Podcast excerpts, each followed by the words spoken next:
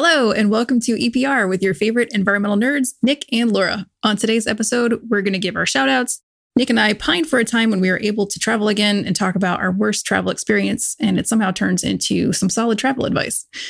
And today we're talking to Dennis Peters, our Hawaiian correspondent, on how the pandemic has impacted the islands, the difference between those islands, and the perils of military ordnance removal.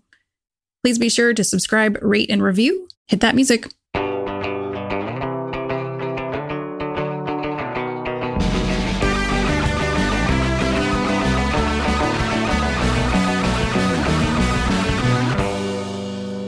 Our shout outs for today go to the Florida Association of Environmental Professionals for their support during the big shift for the 2020 conference. I know that was a big challenge for us. So I want to say thank you to Tim Perry, John Abbott, Ryan Goldman, Amy Guilfoyle, Courtney Arena, Eric Nygaard, and everyone else in the chapter that supported us. I know there's so many of you that helped make that virtual conference uh, a reality last year. And I want to say that we're all so appreciative of that. So thank you so much for doing it. Be sure to share your promotions, new jobs, professional and project awards with us on the EPR website so you can get featured here. And don't forget to register for the 2021 conference that's coming up on May 17th to the 20th. And if you'd like to sponsor a future episode, head over to www.environmentalprofessionalsradio.com and check out our sponsor form for details. And with that, let's get to our travel stories. We're going to talk to Dennis Peters in a minute about, you know, the Hawaiian Islands, and munitions. But we also talked to him about his love of flying and what it's like to fly in Hawaii, dealing with all that turbulence. And I actually had a, an emergency landing almost the last time Really? I flew, second to last time I flew. Yeah. They were basically like, well, our landing gear is not down, but we're going to try to land anyways. Like we think it might just be an error, but it it might not be. So good luck. And it was oh my god, it was so Why would they even tell you that? I like- don't know. I mean, I guess they wanted us like we had to brace for impact. We had to do all that stuff. So it was really important to to be prepared for that, I guess. But like, I mean, you could have heard a pin drop like the last minute and a half. We're Oh, all like, just and I'm you sure know, there was a big approach. giant cheering moment when y'all. It was the second the, the tires all hit, and it was just oh, we were so thankful. You know, it was so so happy. Like they, they basically we were it was daytime, so they were actually circling. So Mhm. the air traffic control was like, well, your back wheels are definitely down. We have no idea if your front wheels are down. So in that case, uh, like really, no one has a good pair of binoculars. What's going on? yeah, they couldn't see. Apparently, they couldn't see the front, and uh, and you know, it's, God, Or like that's scary. webcam. I have it. You know, I can have a webcam at my door that tells me when a cat goes by, but you can't You- have a webcam on the on airplane that tells me if my wheels are down. yeah, maybe they should invent that because oh my god, it was terrifying, and I have no clue what the plane was like. And there, I was a person like who happened. I wasn't in an exit row, but I was next to an exit row. It was a really strange plane where they only had one exit Hmm. on one side, and then they were like, "Okay, well, I need you three," and they pointed at me to like you know make sure everybody gets off the plane. I'm like, "Oh, uh, I'm first, right? You mean me first? I'll be last. Oh, okay." yes, Um, everyone follow me. yeah, right. It's this way. I'll show you. well, one of the crazier parts of it though is like they said that you know, you know, if this door is damaged, I'm going to need you three to lock arms and keep people from trying to go through the door because they'll try. Like, uh, inside, I was terrified, but outside, I'm like, absolutely. You know, I'm here like for the you. Wild West. You are hereby marshaled. Here's your Yeah, right. That's exactly what it felt like. It was, it was crazy, you know. And we, I still have a picture like when we landed, and there's like all these fire trucks outside of, uh, you know, the windows and everything. So it was, it was nuts. That's crazy. Yeah. So can't wait to get back to flying. Yeah. Yeah. Oh, yeah. Especially after those planes have been sitting idle for a while. You know how many know, cars so in the long. driveway for a long time? right, right, right. Yeah. What, what are they doing with those? They've got to like they have to fire them up every now and then just to make sure. I, I'm sure. I'm sure there's some sort of something happening. Um, God. but yeah, it's things you don't want to think about too much. No, I know. I know. It's it's scary. And I don't know if you've ever had even a remotely close call on a plane, but there's always like, you know, like the turbulence that's only a couple seconds long, it's still terrifying, but it's Mhm. it's when it's like 10 seconds long when you're like, oh no, like this is a problem, you know? Um, yeah, we've had some pretty big drops before, and um, Oh, it's awful. last year had to get diverted to another city because of too much snow and ice here in Syracuse. Yeah. But it wasn't anything bad. I'm thinking that I might have had a bad experience that I literally have blocked out of my brain. yeah. I feel like there's something as many times yeah. as I've flown, but yeah, nothing actually coming to mind. I've been pretty lucky. Yeah. Um, for all the times that I've flown. Yeah. Adventures in travel though. Have you ever had like a lost bag or anything like that? Yes. There was this one time where I was trying to fly from Florida to Boston in the winter. Yeah. And it was just a total nightmare. That was one where like the flights are delayed. Oh, we're going to put you on this other plane. And it was like, okay, cool. Is my luggage going to actually make it also? And yeah. they're like, yeah, sure. Of course it will. And you're like literally thinking like, that's impossible. That's right, totally impossible. And of course it didn't. Yeah. So then you're even more angry because they lied to your face. Yeah. yeah. Oh, so, so frustrating. You know, yeah. there's just so much now that you know do business consulting when you go in an airport and you see all the things that could be better yeah. you're just like oh it's so maddening especially when it comes to customer service and, yeah so that was probably one of the worst and that was one where like I had been traveling for 24 hours trying to get a two and a half hour flight away. And then you get yeah there and they're like, no, we don't have your baggage. And you're just like, I have lack of sleep. I'm starving. I'm so tired. And yeah. because the yeah. airports have been closed overnight and there's no food. Know, no food. And then oh, you're like, and now you're telling me my bag's not here. And then you just kind of lose it, even though it's not a big deal, but you're just yeah. tired and cranky and whatever. It's an emotional time for sure. Yeah. And this uh, is a travel tip. I'm going to give everybody a travel tip right now. When you're traveling and you you have a you always have a carry on. There is never a reason for you not to have a carry on make sure you pack at least one pair and preferably two pairs of clean clothes in that carry-on because you will lose your bag and it and will food. you will be delayed. Yes, yes. You need to have that stuff and nothing more embarrassing than showing up and like, well, I got my ripped jeans and you know my hoodie for this client meeting I've got. So what's up, guys? yeah, I actually have gone through the phases, sort of like the phases you go with camping, where like when you're young, you're like, yeah, tent camping, woo. And then you're like, right. Eh, I'm getting too old for yeah, this. Old for this. yeah. upgrade. Now I'm like full blown RV. Yeah. Um, same with traveling. I used to I think after I lost the bag, then it was like, no, I'm never checking a bag ever again. So I always right. took everything carry on. And then it yeah. was like, okay, you know, I've got back issues because I'm an old lady and yeah. now I need a rolly bag. So now I actually like to travel in comfort and I pay to have yeah. a bag checked, but I do bring as yeah, much as I can and all of my valuables with me on backups. the plane. Yes, absolutely. 100%. Like, uh, we had that happen to us. My wife and I were going to Peru. And so we boarded a flight from Miami, landed in, in Peru, in Lima. And they were like, we were like, where's our bags? And they're like, oh, it's in Miami with you. And I'm like, I'm in Peru. Like I'm, I am not. yeah.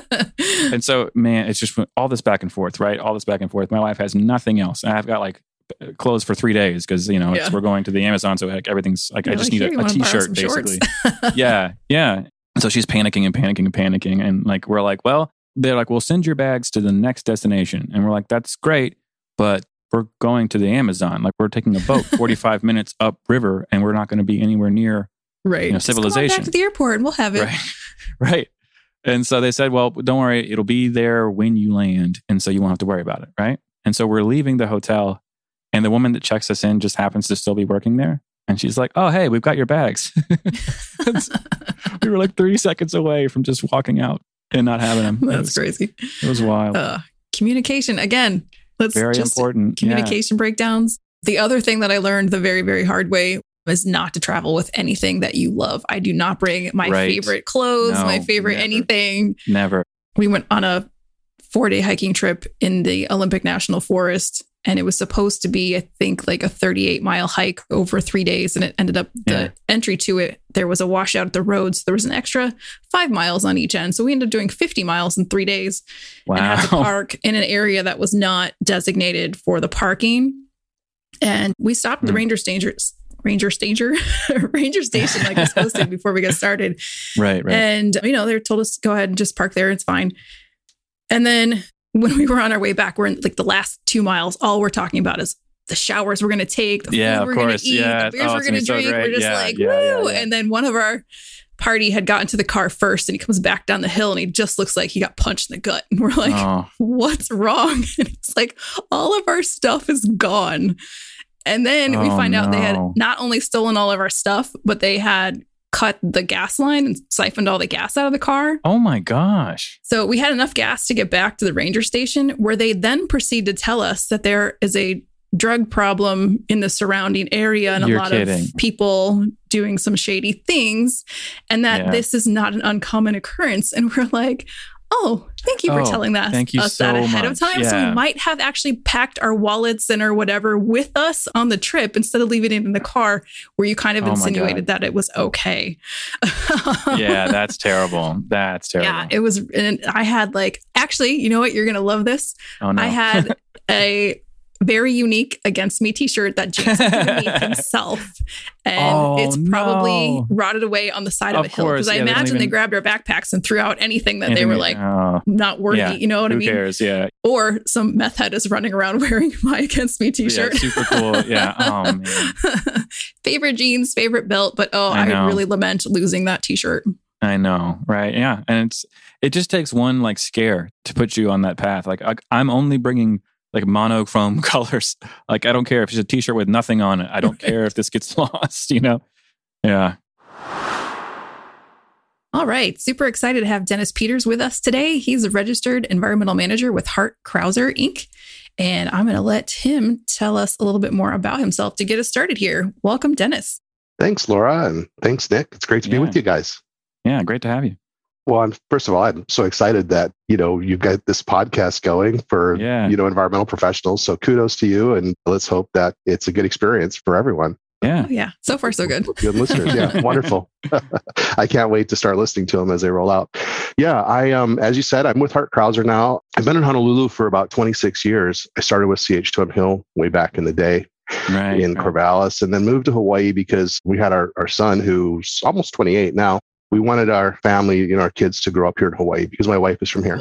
Oh, and yeah. so, yeah, so I, um, I had, you know, I've just had a great experience working, you know, as an environmental consultant all these years and most of them here in Hawaii doing some work around the Pacific. And I guess just for some context, I'm a bit of a jack of all trades kind of environmental person. So yeah. Yeah. there's, there's sort of that kind of path you can go down in, in different career fields. And in this Yeah. one, you know, I ended up being on kind of a more general path where I do I can do, do lots of different things. Maybe I just don't do them real well. I don't know. but yeah, so I've had a great experience, and I recently joined Hart Crowser, and it's just been great. Hawaii has been a great place to be an environmental professional in. Every Yeah. every state, every location has its own nuances and of course. Yeah. Yeah. interesting issues but you know we but we really have just these amazing natural resources and economic challenges and you know community concerns and uh, Right, it's just yeah. been it's just been kind of a you know sort of one challenge and enjoyment after another to be working in this industry here Yeah. That's so cool. It sounds so glamorous. Like, I do It lots does. work in Hawaii. Yeah. so i'll do my best to make it sound you know as glamorous as i can right.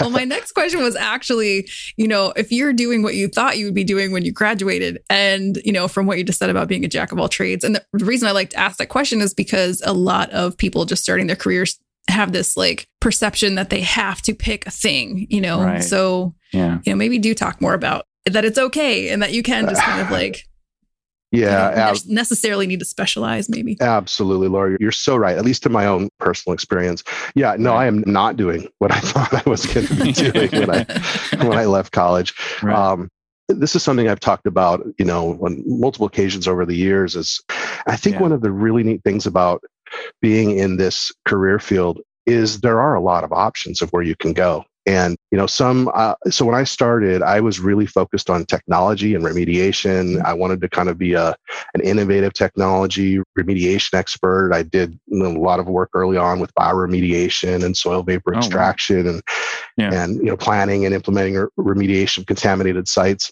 I have a you know a strong background in chemistry with my undergrad, and so you know really like that kind of stuff, process stuff. However, as I said, when I uh, w- when we made the determination to come to Hawaii, there's not a lot of industry here, and there are certainly some contaminated sites to work on, but it's a little bit different than working for me with the company I was with, working on the mainland, where I might have been able to continue in that career path. I really had to open up in order just to stay busy, just to have work come in the door. You have to adjust to what's in the market. And so, you know, back to your question, I think it's really useful, especially early in your career, to have the mindset of keeping your options open and Yeah. and not feeling like you have to have locked in on something. And the more open you are to learning different things, trying different things, challenging yourself, the more opportunities you have as your, your career evolves. At least that's what I've seen. Yeah. Opportunities to do more and interesting projects just continue to expand. Now, that's not to say that there's anything wrong with someone that is really focused on project Right. management or Right. really focused on some particular technology Saving area. the whales. yeah, tho- Right, we right. need we need those people. I mean, you know, Yep. we absolutely need them. And and in my career, I have relied on and worked with so many great subject matter experts. They, you know, they're really the critical piece, I think, to making this work fun and and successful. Yeah. Yeah. Yeah. I think So- too, though, like you, like you said, that we need both the subject matter experts and the generalists who can sort of fill the gaps and plug in where the subject matter experts maybe, you know, they're very narrow. And Yeah. as generalists, we can fill in all the different things that are needed around those things. Right. Yep. Exactly. We need to value all of that. Now, the skill sets that you hone may be a little different, right? So, if you're a generalist, then you probably should be prepared to do a lot of team building and Yes. and have yes. communication skills and organizational skills and other Yes. things and and that's a lifelong work for myself uh, you know being someone who started out more of a of a technician but that's a great part of it because again you can just continue to kind of build and expand on skills that benefit you you know even if you change jobs or you shift around within the career field or even leave the career field a lot of those skills you know come into play so Yeah, I think the generalists tend to be a lot of the problem solvers. They've got perspectives from a lot of different areas and, and arenas. Yeah. Important people. yeah well it's all it's all important yeah and the other thing that's built into that of course and you guys know this as well as anyone is just the kind of dimensions of skill sets that come into play when Yeah. you're doing work in the environmental field i mean so multidisciplinary Yeah. you know one person can't really can't know it all Can't know it all. You really can't. it's it's way way too much. And so you know i liken it sometimes like well if you're if you're a civil engineer you know well you need to know a little bit about electrical engineering. You need to know how conduit works and how you integrate that in your system. And you gotta understand a big uh, high power line there's a, a low voltage line and th- you know you, you have to know some stuff about that right? And over, over your career. But you're not going to be designing transmission and distribution stations and transformers and stuff right Um, right. Right. so I just love that about this career field. And, you know, and I think others are multidisciplinary as well, but I'm continued amazed by the kinds of folks you run into and work with, whether it's public facilitation or people that are doing work with NGOs that are, you know, pushing the envelope on, you know, some of the sustainable and resiliency issues that need to be addressed. I mean, it just has from when I started in, in the industry and in this whole kind of cleanup world, especially was, you know, pretty limited and focused. Superfund was still pretty new uh, Yeah. to what we have now. Uh, Yeah. it's really been amazing. Yeah. And I know like Hawaii has its own unique experiences and issues. And so I'm curious about those. And I'm also curious how that's changed during the pandemic. Is there something that's particularly, you know, specific to Hawaii?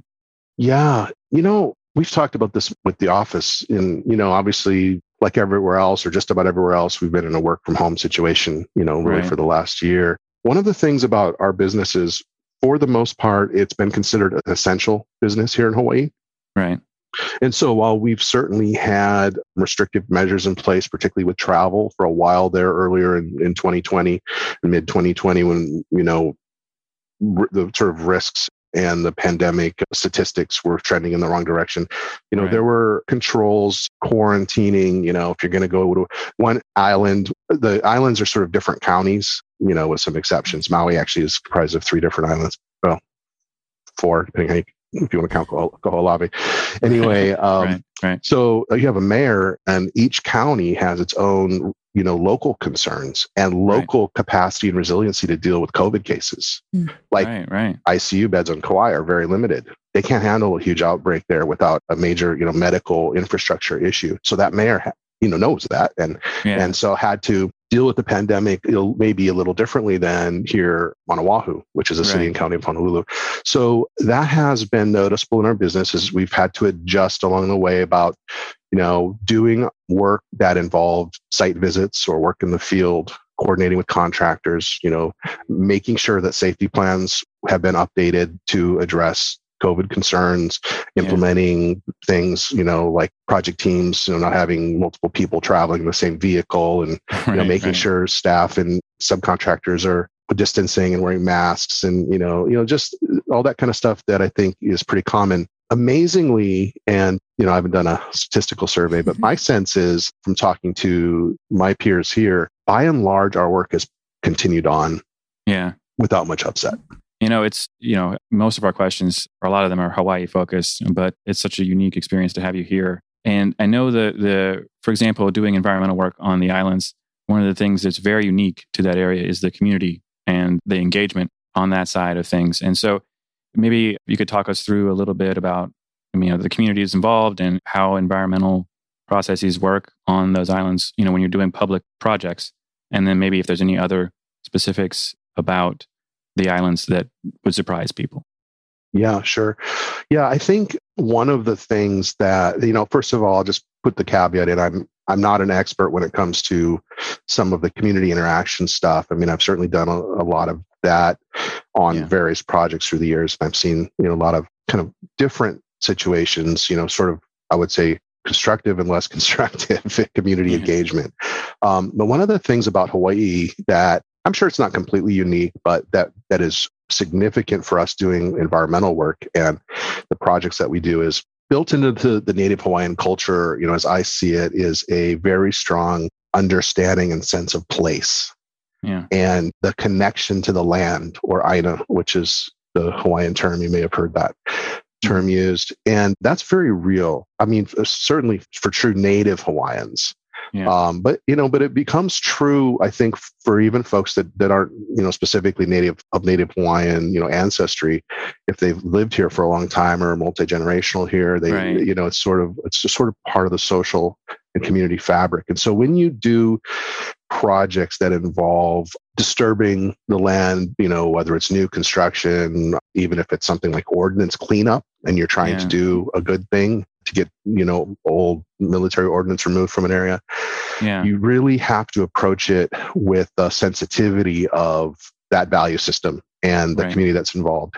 And so, what I've learned from folks that mentored me over my mm-hmm. career is right. it's very useful to engage specialists that are used to communicating with those communities, especially the Native Hawaiian communities, and and have sort of a, sort of a deeper appreciation of some of their you know, values and needs. And when you do that, and I think this is probably true anywhere, you kind of open up the opportunity for a lot more constructive dialogue and potentially more project success. So I've done a lot of work for the military projects here. And, it, you know, one of the really rewarding aspects of that work was some of the community interaction because a lot of times I think it's fair to say the US military can get a bad reputation and certainly historically you know part of what has kept me in business for for many years is all of the sort of quote unquote sins of the past uh, yeah. and the way that yeah. that waste and contamination was managed or fuel was stored and transported and that kind of thing right right and right. so there's a real built-in sense of harm i think to a lot of communities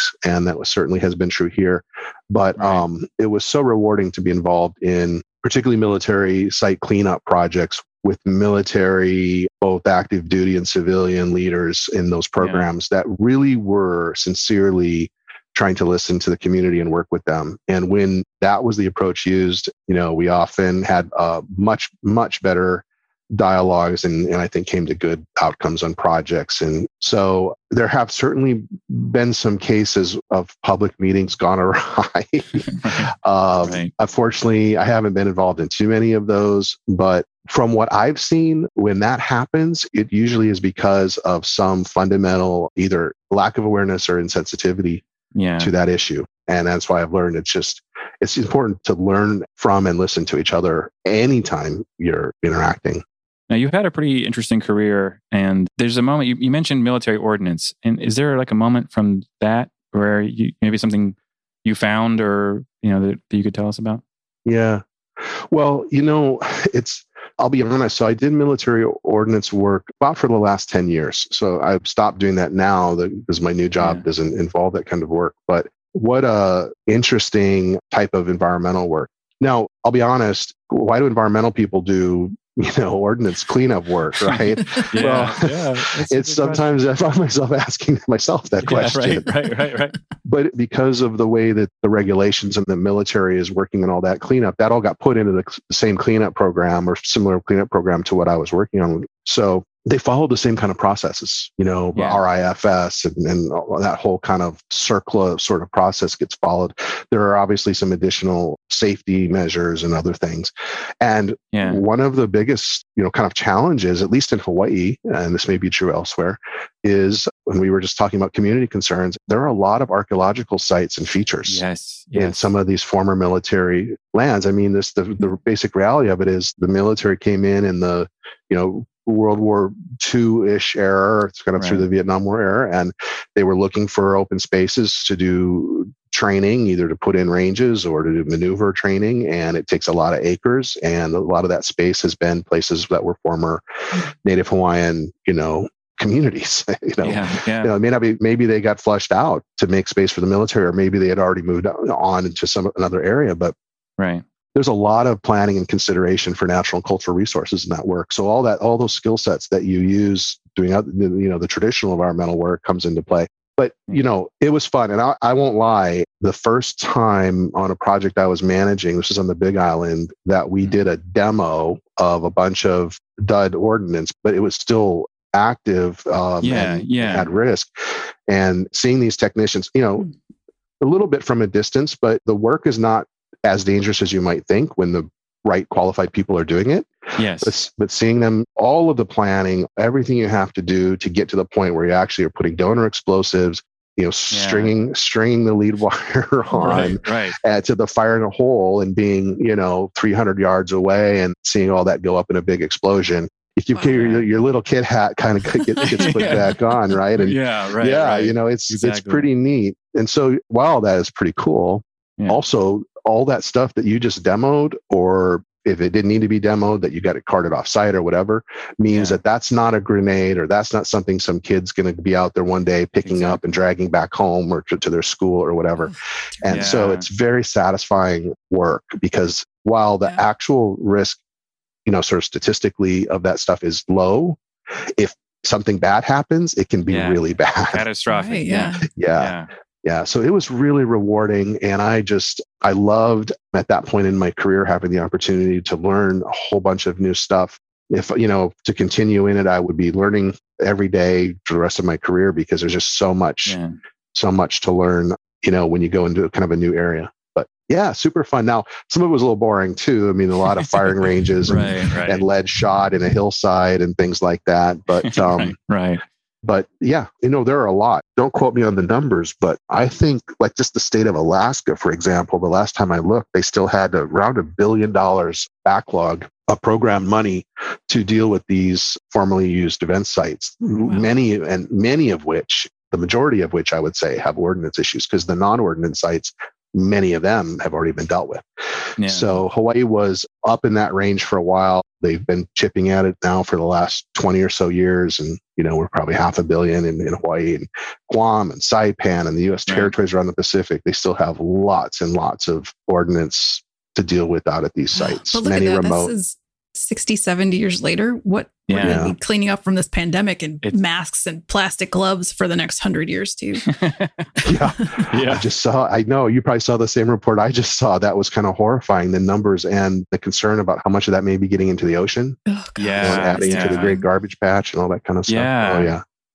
Well, it's Yeah. it's crazy to think about like the history of munitions, right? Like, so it's first of all, it's I think people listening, it's hard for them to understand that like a bomb wouldn't go off, right? You could launch it out of an airplane from you know thousands of feet in the air, and it won't detonate. It doesn't mean it can't. It just for whatever reason didn't, right? And then Right. you start talking about you know like ranges. We talk about ranges now, like this is a firing range, this is a bombing range, etc. That didn't used to be the case. You know, when they first came out with bombs, you know, it's it's they decided eventually, hey, we should really track where these were. And so some of the installations that have been around since World War II, I think, yeah, there's one in New Jersey, for example, where they were cleaning up the old range and didn't know the exact parameters of where the bombing range was because it wasn't written down anywhere. And so Yeah. it's, it's a challenging, challenging profession for sure. Absolutely. And there's some folks, I've worked with a couple of them in, in, in different companies that have gotten quite good at sleuthing out that kind of information because yeah, you really, exactly right. What you just said, you know, some of these locations are not at really at all documented or are Yeah. marginally documented. And so a, a big part of, you know, not every, but almost every ordinance job that I worked on was making sure you understood what the bounds of the site were. Yeah. And there were several occasions. I mean, I don't know. I probably worked uh, maybe a couple dozen or so sites total over that 10 years. But there were just a few occasions where once we got into working at the site, we realized, okay, this the site is very different, much Yeah. larger generally. yes, yes. so yeah. yeah, you have to be prepared for that. And another thing about, you know, ordnance, just human nature, you know, you see a sort of really big bomb and you're like, oh my gosh, Oh, it's a really yeah. big bomb. But one of the things I learned from working with these explosive ordnance specialists is it's really the smaller the ordnance, the more dangerous it is, Hmm. right? First of all, because you can Yeah. pick it up and carry it around yeah, and handle it and all that. Exactly. Yeah. Um, but just the way that they're detonated, you know, what the, you know, how they're triggered, they're just the smaller ones are much more sensitive. Know, we had a job, it wasn't my project, but we had a job with my prior company in Asia and, and was out of military base and they were excavating a utility trench and they thought they were hitting a rock with the backhoe and they're like trying to Oh, get this rock out of there and eventually got enough uncovered and found out it was a 500 pound bomb after they had been like yeah, you know, yeah. like trying to chip it out like yeah. a rock. They had no, but they had no reason to expect that that Right, would be there, and never, and there would never was a determination of why in the world this thing was sitting there, you know, four feet buried, four Wow. feet down along some sewer line or whatever it was, and and that experience happens over and over and over again across the world. You know, anywhere, Yeah. You know. Yeah, I mean, can you imagine that conversation? They're like, I don't know what it is. It just it won't move. It hit it harder, you know. Like, yeah, Yeah, just, just I- get it out of there, you know. I wasn't there, but yes, exactly. It's gotta be- a little, little horrifying, and thank goodness that you know it wasn't yeah, that. it wasn't um. Yeah, uh, yeah. So yeah. Well, uh, keeps you on your toes. Yeah, for sure, for sure. Well, it's funny. Laura and I were actually talking about the movie Top Gun recently. So that's like like my love of air, airplanes comes from that movie. You know, it was I just loved it as a kid, and I know that's something that you're really interested in too. You're a pilot, is that right? Well, yeah, I you know, so it was a lifelong dream of mine to have my pilot's license someday. And you know, flying is not a cheap hobby. It's not an inexpensive hobby, right? right, right, right, right, right. I mean, if you really want to do it, you can work at it, and it may take a little longer, you know, to progress and to build up flight hours and all that kind of thing. But I just, yeah, probably about probably about ten years or so ago, I just was at the point before my son went to college where I had a year or two, and I thought this would kind of be the time to do it. And Yeah. so I did. And I'll tell you, it was such a great experience. First of all, it was personally rewarding because it had been a long time goal. That's cool. So Right. that's, that's neat. Yeah. But but learning to fly in, in Hawaii was so cool because yeah, um, well, a couple of reasons. One is I was literally learning to fly out of Honolulu International Airport. Now, look, it's it's not Right. Chicago O'Hare or Right, JFK, right, right? right, Let's, be, right. let's be honest, but it's a busy airport with right. A lot of really big jets, and so so that was a little stressful as a Yeah. beginner, right? What- And what, kind of, um, what kind of plane were you flying? I, I, was flying a Cessna 172, which is a very common. Uh, Yeah. No, it's a four seater. four seater. So there Sing- you go. single yeah. engine four seater. Yeah, it's very one of the you know most common planes that a beginning pilot would would learn for fixed wing. Right. And the other thing about Hawaii, well, there's a couple other things. One is it's windy here, so you learn to fly and Yeah, oh crosswind God. landing and. Yeah. And I, you know, had some, you know, when you're still first learning and Yeah. you're getting bounced all around, it's a great environment. And I had very good instructor pilots, which I really appreciated. But then once you get up, the scenery is so beautiful. And the fact that you can kind of island hop. And I flew my family to Hana Airport for my birthday one year. I mean, oh, that's so cool. the famous road to Hana is all curvy and it's a like a day long ordeal to to drive it just from Maui, you know, on Maui. And we made a day trip out of it from Honolulu and just landed at the Hana airport and rented a car there and tootled around. It was it was one of my really favorite cool. days of my life. Yeah. So Absolutely. um yeah, so there's just some beautiful scenery. So this was a great place to fly. Now, my son went off to college, so I kept doing that for a while, but then I had a medical issue, so I had to kind of stop for a while. That's Yeah. that got taken care of, but then I'd pay for college and stuff. So Yeah, I'm yeah. now I'm now back of the mindset of okay, when can I get back out Back there, out get there, my yeah. certifications all current and get back at it. My and one of my I don't know if this will ever happen, but one of my lifelong dreams is I'm kind of a baseball fan too, Yeah. yeah. is to, you know, this would be a retirement kind of, you know, bucket list kind of thing, is to go to the mainland, rent a plane, and then Mm-hmm. fly across the United States and try to hit as many baseball stadiums as I can during the Oh, baseball season. So That would be so cool. Um, And if you ever make it to Pittsburgh, which you should, the Pirates are a terrible baseball team. I want that on the record. I get it. You know, I, I've loved the team for years, but that stadium is incredible. And when you go, you have got to go firework night because they'll shoot them off the buildings in the river. There's fireworks going off. It's incredible. So that Okay. has to be on your list. So Okay, good. I appreciate the recommendation. uh, I wouldn't want to skip Pittsburgh. Yeah. yeah, yeah, Yep. it's a lot of fun. But what drew you into it? What was your inspiration for aviation? Well, honestly, this is kind of personal, but my only uncle on my mom's side was a naval aviator in Vietnam War, and he went down missing in action at one of the last missions. He flew off an aircraft Hmm. carrier. oh wow, And um, so when I was about I was probably four or five years old, and this is before he was lost, he made a visit to us. I, I'm from Ohio, actually, originally. okay, Me Uh, too. Oh, yeah. Hey. Yeah, I was born in Toledo or Toledo. Oh, I'm from Roma. About two Uh, yeah, away. I know that area. actually, actually, Oak Harbor was the little town near where we lived. So anyway, he came for a visit, and we went up flying. And I remember sitting on my my grandfather's lap in the front seat of the plane, you know, hanging onto the thing, and I just thought it was great. Yeah. And then a little bit, I guess, in homage to him. But I was just always interested, and I had contemplated even trying to apply to one of the, acad- like the Naval Academy or the Air Force Academy to see about that. And I just realized I didn't necessarily want to live the kind of life that had me on the road all the All time, yeah, all the kind of time, thing yeah. in a way. So it just always stuck with me, and that's why. So yeah. I don't know. I you know read my cool. aviation You don't need more magazines regularly. no, no, that's, that's a I great just, just enjoy it. Yeah. Yeah. So Do you have a favorite plane? Oh, like- I'm. Mean, my record. This is on record. yeah, my my- my personal favorite plane is a Cessna 172 because I know I can how to fly that. Yeah, Uh, yeah. Well, there's a lot of great small general aviation planes out there, but I have to tell you, we went on a trip to Asia the year before COVID, and we flew on the 787 Dreamliner, you know, as commercial passengers, and that was pretty neat being in that plane. That's real Yeah, nice modern yeah. Plane. So we don't get those in Honolulu. I, you know, we got it on an international leg, Gotcha. so yeah. uh, you know they're not flying them between here and the mainland. So that was my first opportunity on it. that's that's that so was funny. pretty slick. whenever, whenever we fly, like I, my wife and I, I'm always like, "Hey, you see, this is an A380. This is the biggest plane that's ever." And she's like, "Nick, I don't, I don't care. I love you, but uh, let's talk about Yeah. something else." I'm like looking at the brochure and trying to tell her about the plane. You know, it's just yeah. Yeah. And just a quick side note, we had a trip to Europe planned, which we did go on a couple years ago. So this was 2018. And I spent several extra hours planning that trip just to arrange to take the Airbus 380 from LA to Frankfurt Yeah. or something. yeah, yeah. And I went out of my way to look to look at which legs had the Airbus 380. yeah. And it turned out we had a mechanical problem out of Honolulu. We missed a connection and I never got on it. So I have I still Oh. yet haven't oh gotten my A380 flight. gosh, it's actually in. So one of my first experiences with NAEP was actually the LA conference, and Hmm. we went out to LAX, and they had bought this land right across from the runway. They were going to use for administrative buildings, and then they found out it had one of the rarest butterflies in the world on it, so they couldn't Ah. do anything with it other than take tours up there.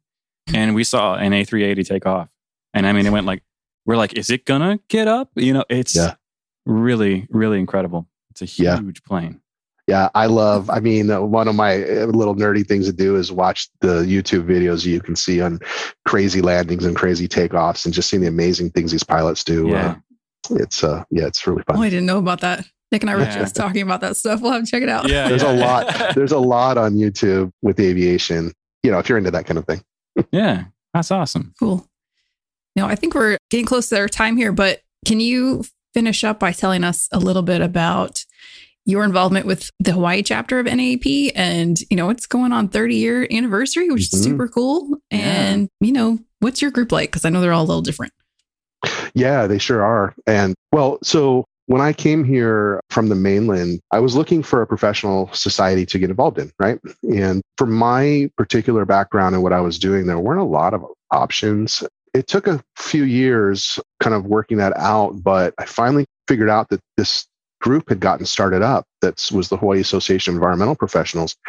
And they had some kind of loose affiliation with the national organization, which has been around for more than 30 years, I think past 40 now, right? And so it had the kind of uh, folks with the sort of skill sets and similar kinds of you know interests and things. And so I got involved. I think it was around 2004 or so. So our group is, I would say, more focused. More of the people uh, in our membership do site investigation, cleanup work. There's you know stormwater and some compli- kind of multimedia compliance folks. We have a f- definitely have a few planners uh, in our group that are you know pretty involved But yeah, Laura, you're absolutely right. You know, as I've gotten to know more about the other chapters of NAAP, you know, kind of seen that.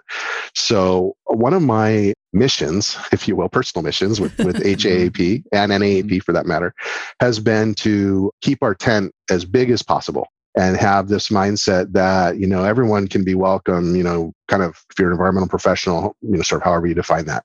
Yeah. And so we continue to try to, you know, do a broad kind of range of programming and the stuff that we do. I don't know where all the other chapters are in terms of their age and their stories, but one of the interesting things about NAAP just is the different origin stories that all the different chapters have. The chapters all kind of came up out of this kind of very local kind of sense or regional kind of sense of what they were doing. And it's kind of a tiger by the tail for the national organization, I think, at times, right? To kind of wrestle and and, and get all of us chapters to, to get on the same page. And yeah. and you know, I've been one of the very kind of compassionate voices, I think, for you know, try to advocate for that a good balance, a healthy balance between a, a credible national organization that's meaningful and can yeah. be meaningful for local chapter members, whether they they join the national organization or not. And yet not lose sight of the fact that, you know, a lot of this work, a lot of our interests and needs are still at a local or regional level. You know, yeah. And national can help with that as well. So I think every yeah. passing month and day, I feel like we're doing a little better in, in that, but there's a ways to go still, I think it's fair to say. Yeah. Well, congrats yeah. on 30 years. That's awesome. Yeah. And it really is. You do a great job of showing up to all the NAP things and staying connected with the chapter. So that's super appreciated as well. And I think you're right. That's there's the opportunity for people who are local that don't have an interest in the national stuff. This is my job. I work locally. I don't have time yeah. for that or whatever. But then you've got the lucky dogs like Nick who get to maybe work on projects all over the place and yeah, they have a yeah. place to go somewhere else. And I'm going to, you know, whenever you have your 30th anniversary party, maybe that's my target yeah. goal to make it to Hawaii. no, you're just in, That sounds great. That'd be awesome. yeah, we're in, we're um, both invited, I think. He's he just yeah. Uh, oh, anyone will be welcome. Absolutely. yeah, especially you, know, so you guys. I think it's so great to have a, a space of like-minded people in just about anywhere you go yeah. around the country, which is cool. Absolutely. And, you know, honestly, Laura, a big part of it is just there's so many good quality people that I have been able to interact with with NAAP and with the local chapter. And I mean, that at the end of the day is really the highlight, right? It's the human interaction that we get and um, the kind of, you know, the benefit we get from talking with and learning from each other and hearing other experiences and commiserating or celebrating, whatever it may right, be. right, of course. Uh, it's just been so wonderful for me. I, I'm fortunate and very thankful for the opportunity I've had. Cool. Yeah. And we really, really hope this podcast is the embodiment of that. You know, yeah. we're just having people here from all types, like you said, broad areas of interest and disciplines and generalists and, and specialists, and specialists alike to really just yeah. talk about what it is we do. And if someone listens and wants to get in touch with Dennis, knows they're coming to Hawaii, wants a job with your organization, they give you a call, you know? Please yeah, do. Or, you betcha. maybe a flight around the islands, you know, whatever. yeah. Nick, any last questions for Dennis? Yeah, I think I just want to thank you so much for joining us. It's been great having you on and look forward to when this comes out. But maybe, you know, we'll have to have you back. Really appreciate your time. Thank you guys. I'd like talking to you anytime, whether we're on the podcast or not. So it's great to, I know the podcast listeners can't see your faces, but I can. And uh, yeah, uh, that's yeah. been wonderful. So yeah, thank you very great. much. Thank you so much. You. Before we head off, anything you want to uh, leave people with to find you or a project or something you've been working on you want to shout out? I don't know about that. I mean, if anyone wants to find me, you can find me in the phone book or through LinkedIn or ask Laura or Nick. Yeah, they know how to get a hold of me. yeah. yeah, no, nothing in particular. We have a very vibrant, you know, industry here. Like anywhere else, we're always on the lookout for good talent, you know, finding folks in this day and age can be a challenge, you know, yeah. not just from COVID, but just there's a lot of market demand, a lot of project needs. And so Hawaii can be a tough place to live because of cost of living and you're, you might be far away from your family. So it's not a lark. It's not trivial. But for folks that can fit in, it can be a good place to have an environmental career. And I, yeah, please. And I would just say, being you know active in this industry here for so long, I could be a good resource for people if they're looking for something. And I try to do an objective job of helping link them up to other companies, other people that where I think they could be a potential fit for them. Because I, I just love seeing, especially young professionals, have opportunities yeah. and get in a good spot. Yeah. you know, for their careers. Awesome. Great. Uh, yeah. Well, thank you. You heard it, people. Connect with Dennis, especially if you're just visiting or if you want to stay. yeah. Absolutely. All right. Thanks. Thanks, Dennis. Thank you. That's our show. Thanks so much to Dennis Peters for joining us today. And wow, that was just so much great content. Absolutely. He was a great storyteller. It was really fun to have him on. For sure. Please be sure to check us out next Friday and don't forget to hit that subscribe button and rate and review before you leave today. Yeah, thanks everybody. Bye.